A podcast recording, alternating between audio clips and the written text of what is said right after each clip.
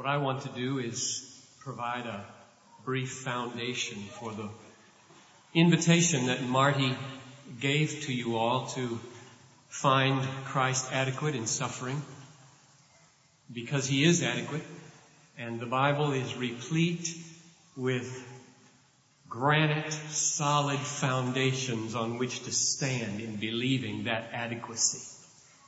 I want to take one passage of scripture and read it to you and make some brief comments about it and then bring to the pulpit one more living illustration of grace for your encouragement before we close. The passage of scripture I'm going to read comes from the book of Hebrews in the New Testament and I see some of you reaching for a Bible. So that's fine. If you want to look along, it's Hebrews chapter 4 verses 14, 15, and 16.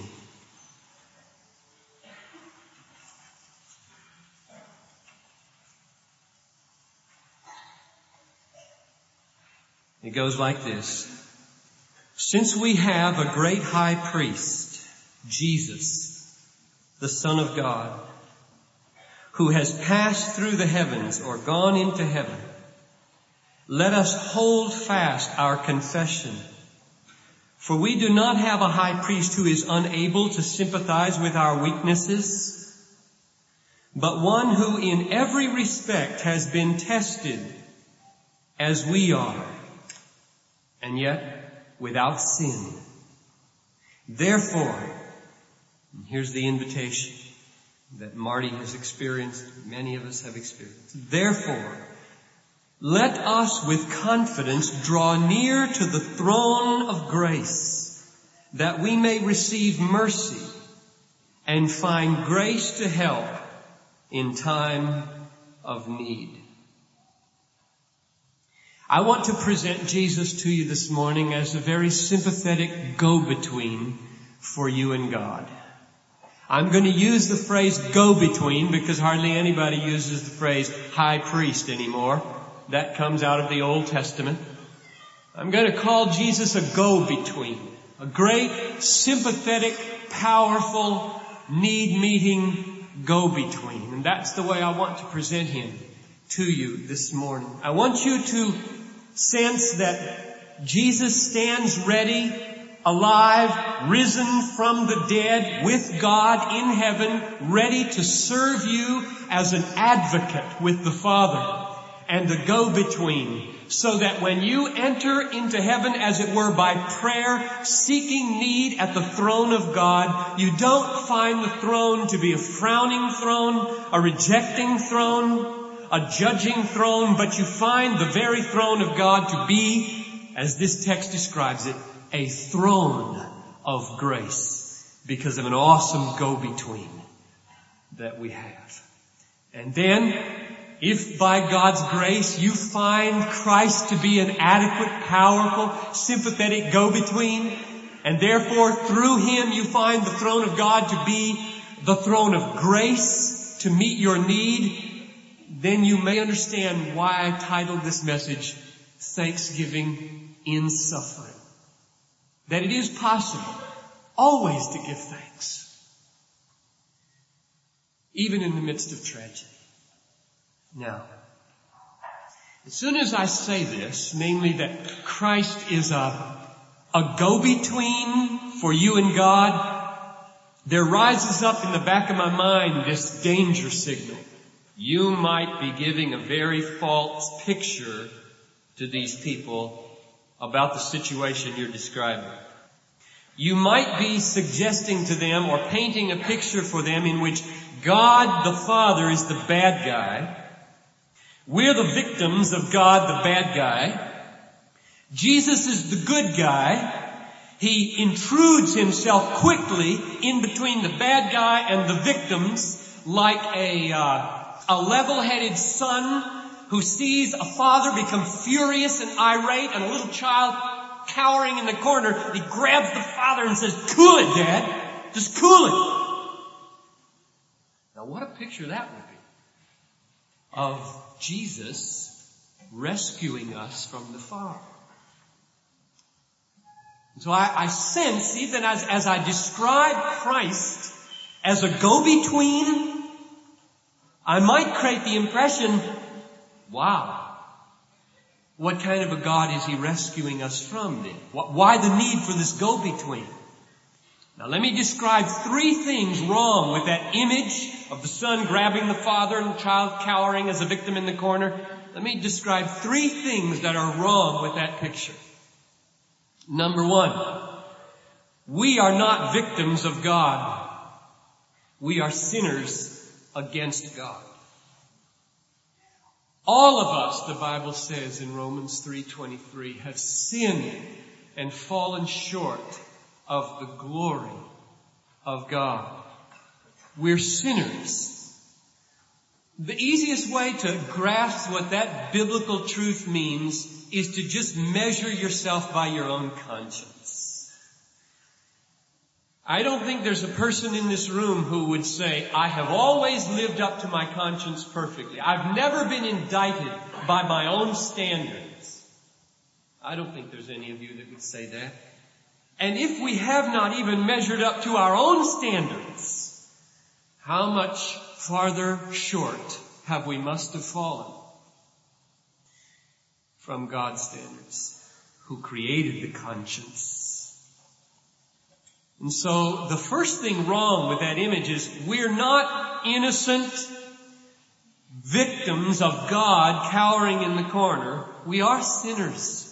We've assaulted God. We've rejected God. We've scorned God. We've ignored God. That's the first thing that's wrong. Here's the second thing. Jesus did not intrude himself between us and God.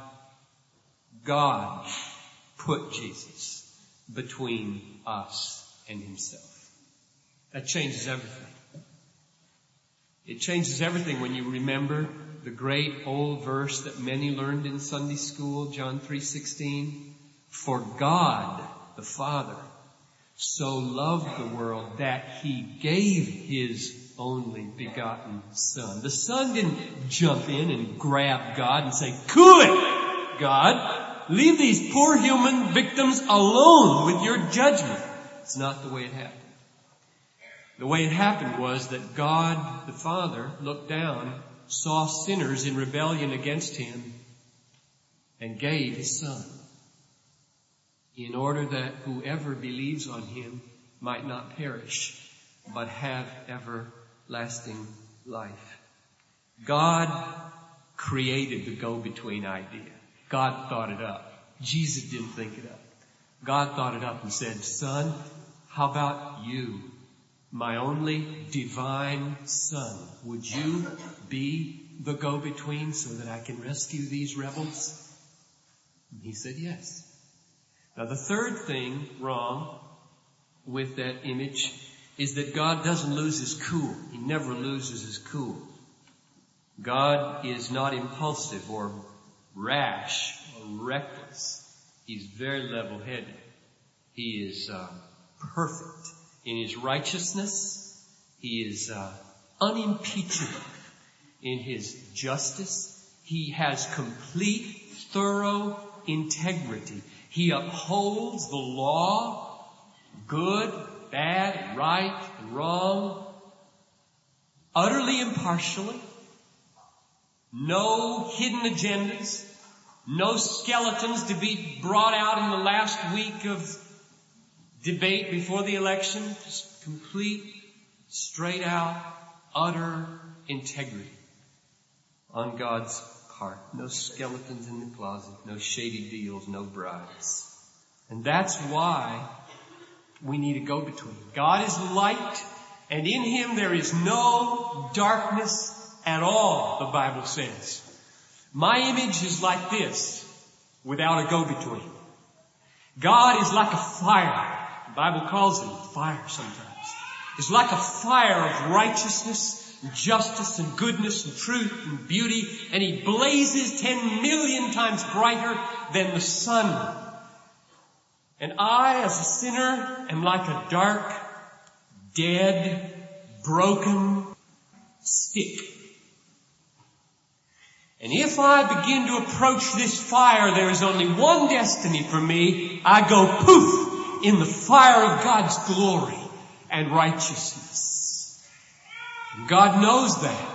He can't stop being the glorious, perfect, pure God that He is.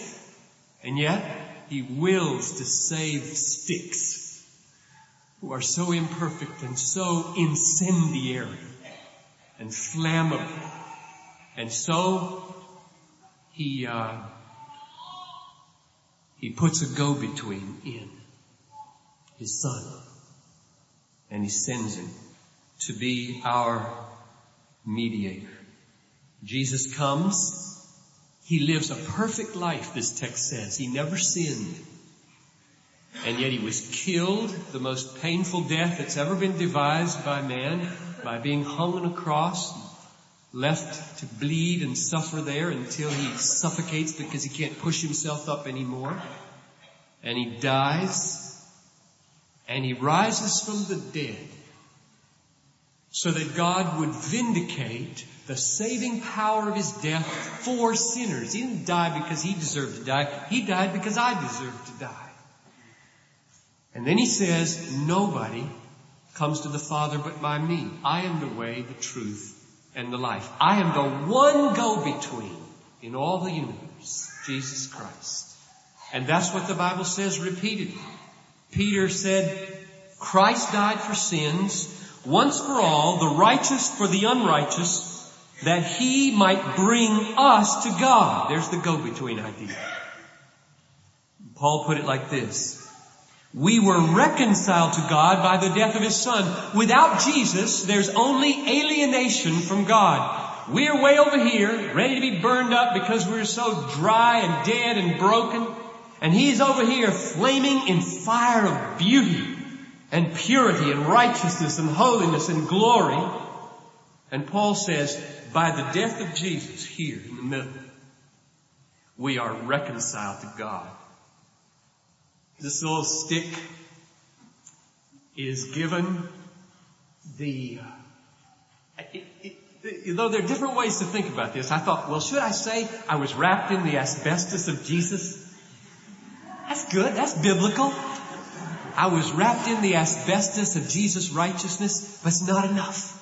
It's not the whole story. No, no analogy ever is enough, is it? When you go into the Bible talking about God.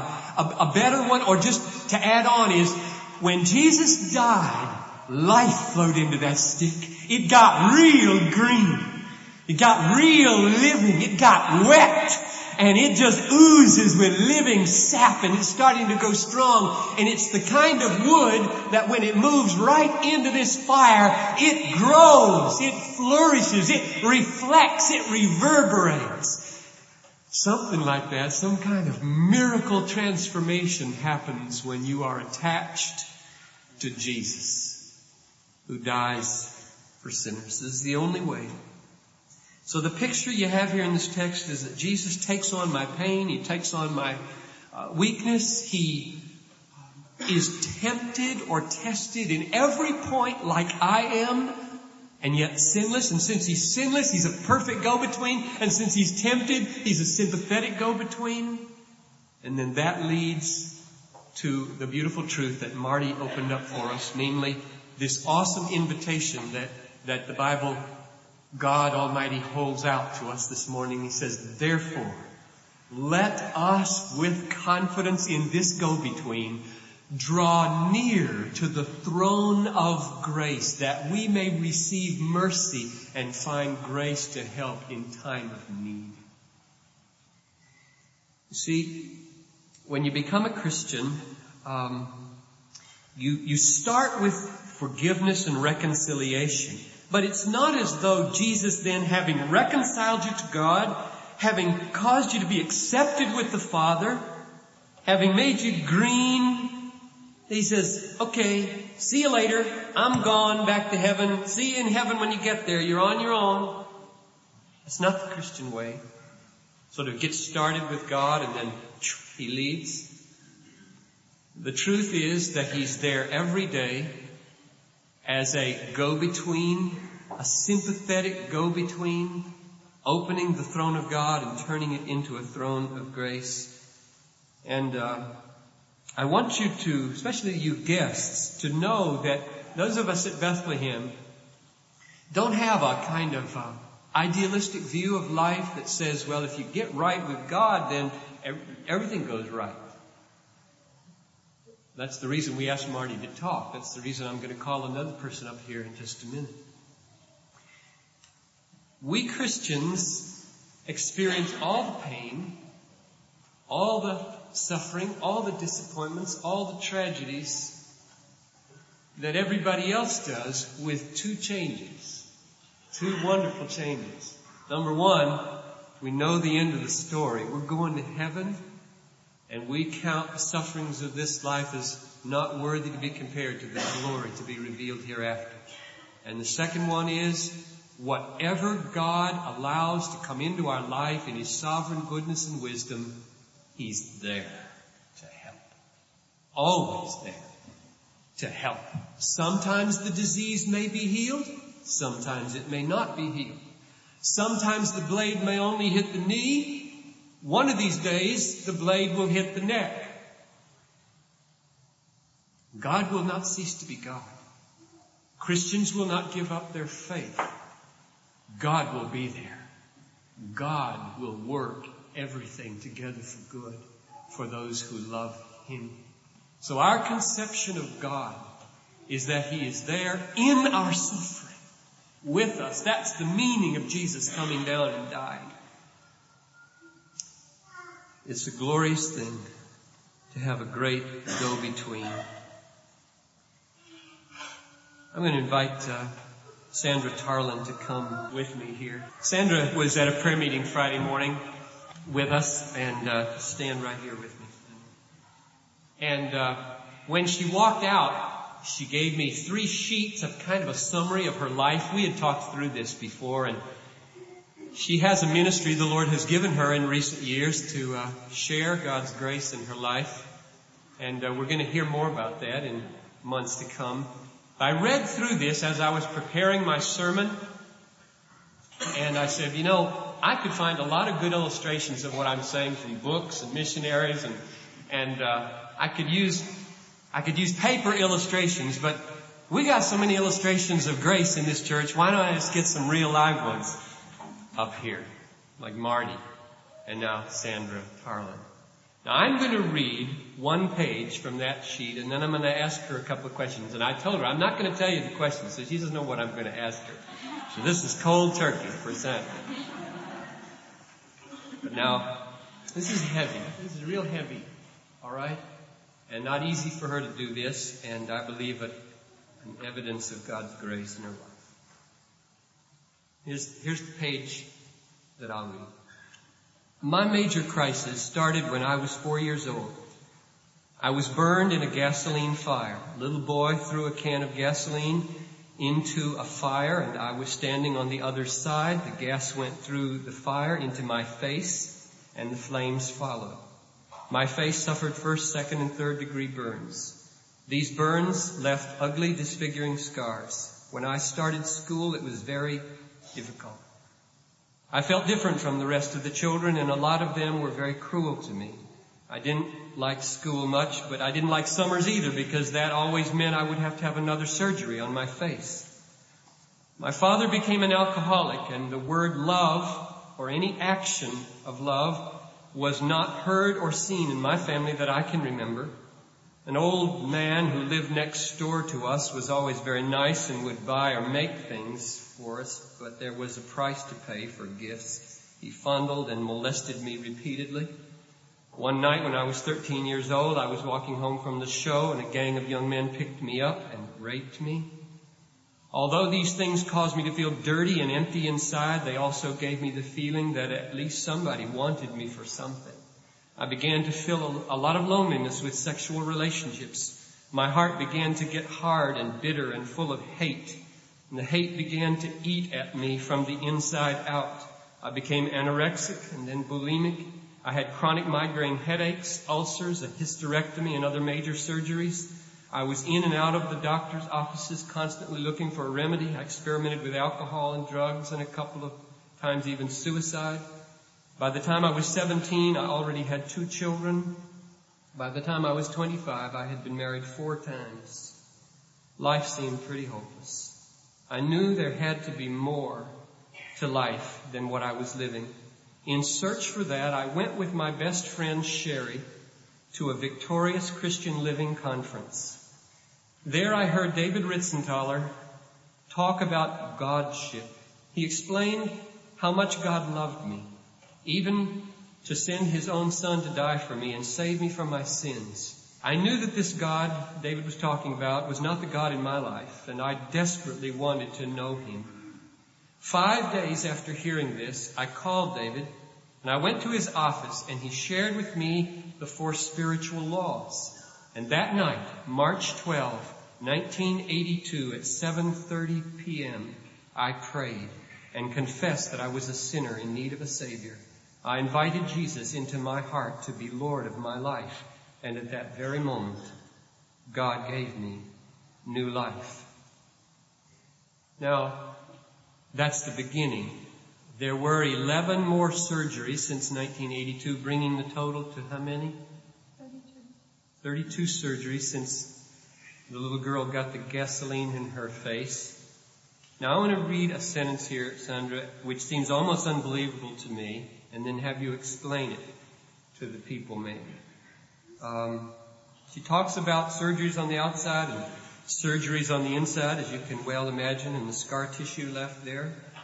And then she wrote, He gave me new dreams as I continued to seek Him.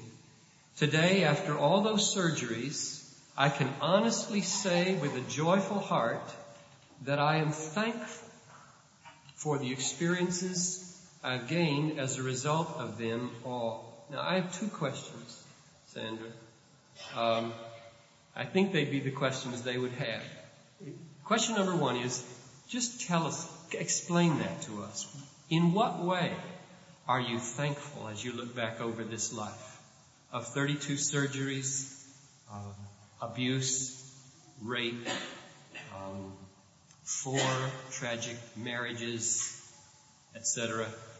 Tell us what you mean by that. And then just say a word to these people out here who've been through all those things. What, what, come, what is just welling up in your heart to say about Jesus to them? Uh, uh you only have a minute or two. We will let her have a whole evening service early next year, but right now, just one or two minutes. Number one, I'd have to say the thankfulness in my heart is um, two things. A brother who saved my life from the fire, and Jesus who saved my life eternally. Um, the thankfulness in my heart is, is that I wouldn't be here. Neither one of those were here. And Jesus is here. And He lives in my heart and He's present in there. And through that, I have had the strength to go through a series of forgiveness that I continue to go through, to forgive others, and through that forgiveness, I'm able to share with others what I've gone through, and it has helped to strengthen them too. I know I wouldn't be standing here today if friends and people like you didn't pray and didn't have faith and trust in God and in Christ to save a sinner like myself. My encouragement to you is, is that there's nothing in this world that you can go through that Jesus can't save you from. He is the go-between. He's the only go-between. I've tried them all and it doesn't work.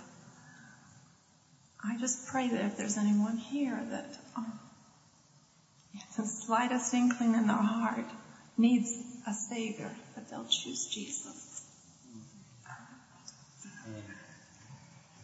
I know that our hearts are, are really full of gratitude for what he's done in Sandra's life. Now here's the way we're going to close the service. I'm done. It's, I hope it's clear that the point of, of Marty's testimony, Sandra's testimony, my message is that uh, Jesus is a great sympathetic, powerful go-between with God who can not only help you get started in forgiveness and reconciliation, but then can keep going and work with you in the process of becoming more and more like Him until at the last day we're perfected.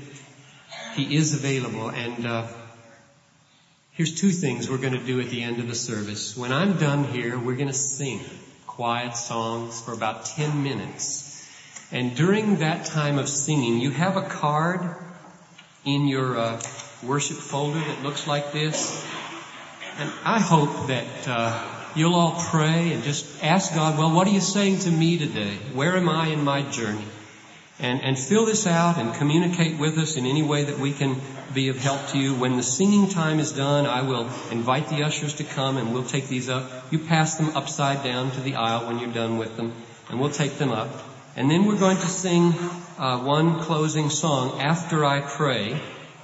And now here's something very important. We've never done this before, but we felt really strongly constrained to do it with this particular theme and message. When, when we're all done and you start to leave, we have about 25 people who uh, have a little badge like this called Prayer Ministry Team.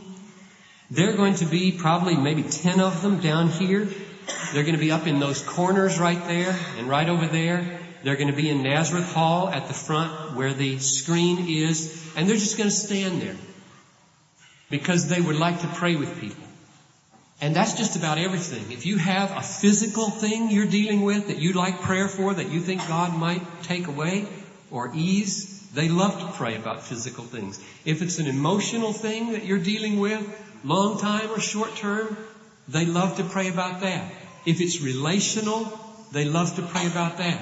If it's spiritual, they love to pray about that. They're just going to stand there and if, if you come, they'll pray with you. If, and if you uh, don't approach them, then they'll go home too. I'll put on one and sort of mosey around and see if anybody wants to pray with me. The point is, we just want to be a family, a kind of folding in and making real this wonderful promise. Therefore, let us confidently draw near to the throne of grace. That's what we do in prayer. That we may find grace, mercy to help in time of need. Let's just pray briefly before we begin to sing. Father, I commit the last 10 minutes now of this service to you and ask that as we sing quietly and deal with you and what you're saying to us, your power and Holy Spirit would come and move us and guide us. I commend this people to you for your grace to minister among us. Come, Holy Spirit, I pray and minister in saving, healing, comforting, need meeting power in this moment. In Jesus' name.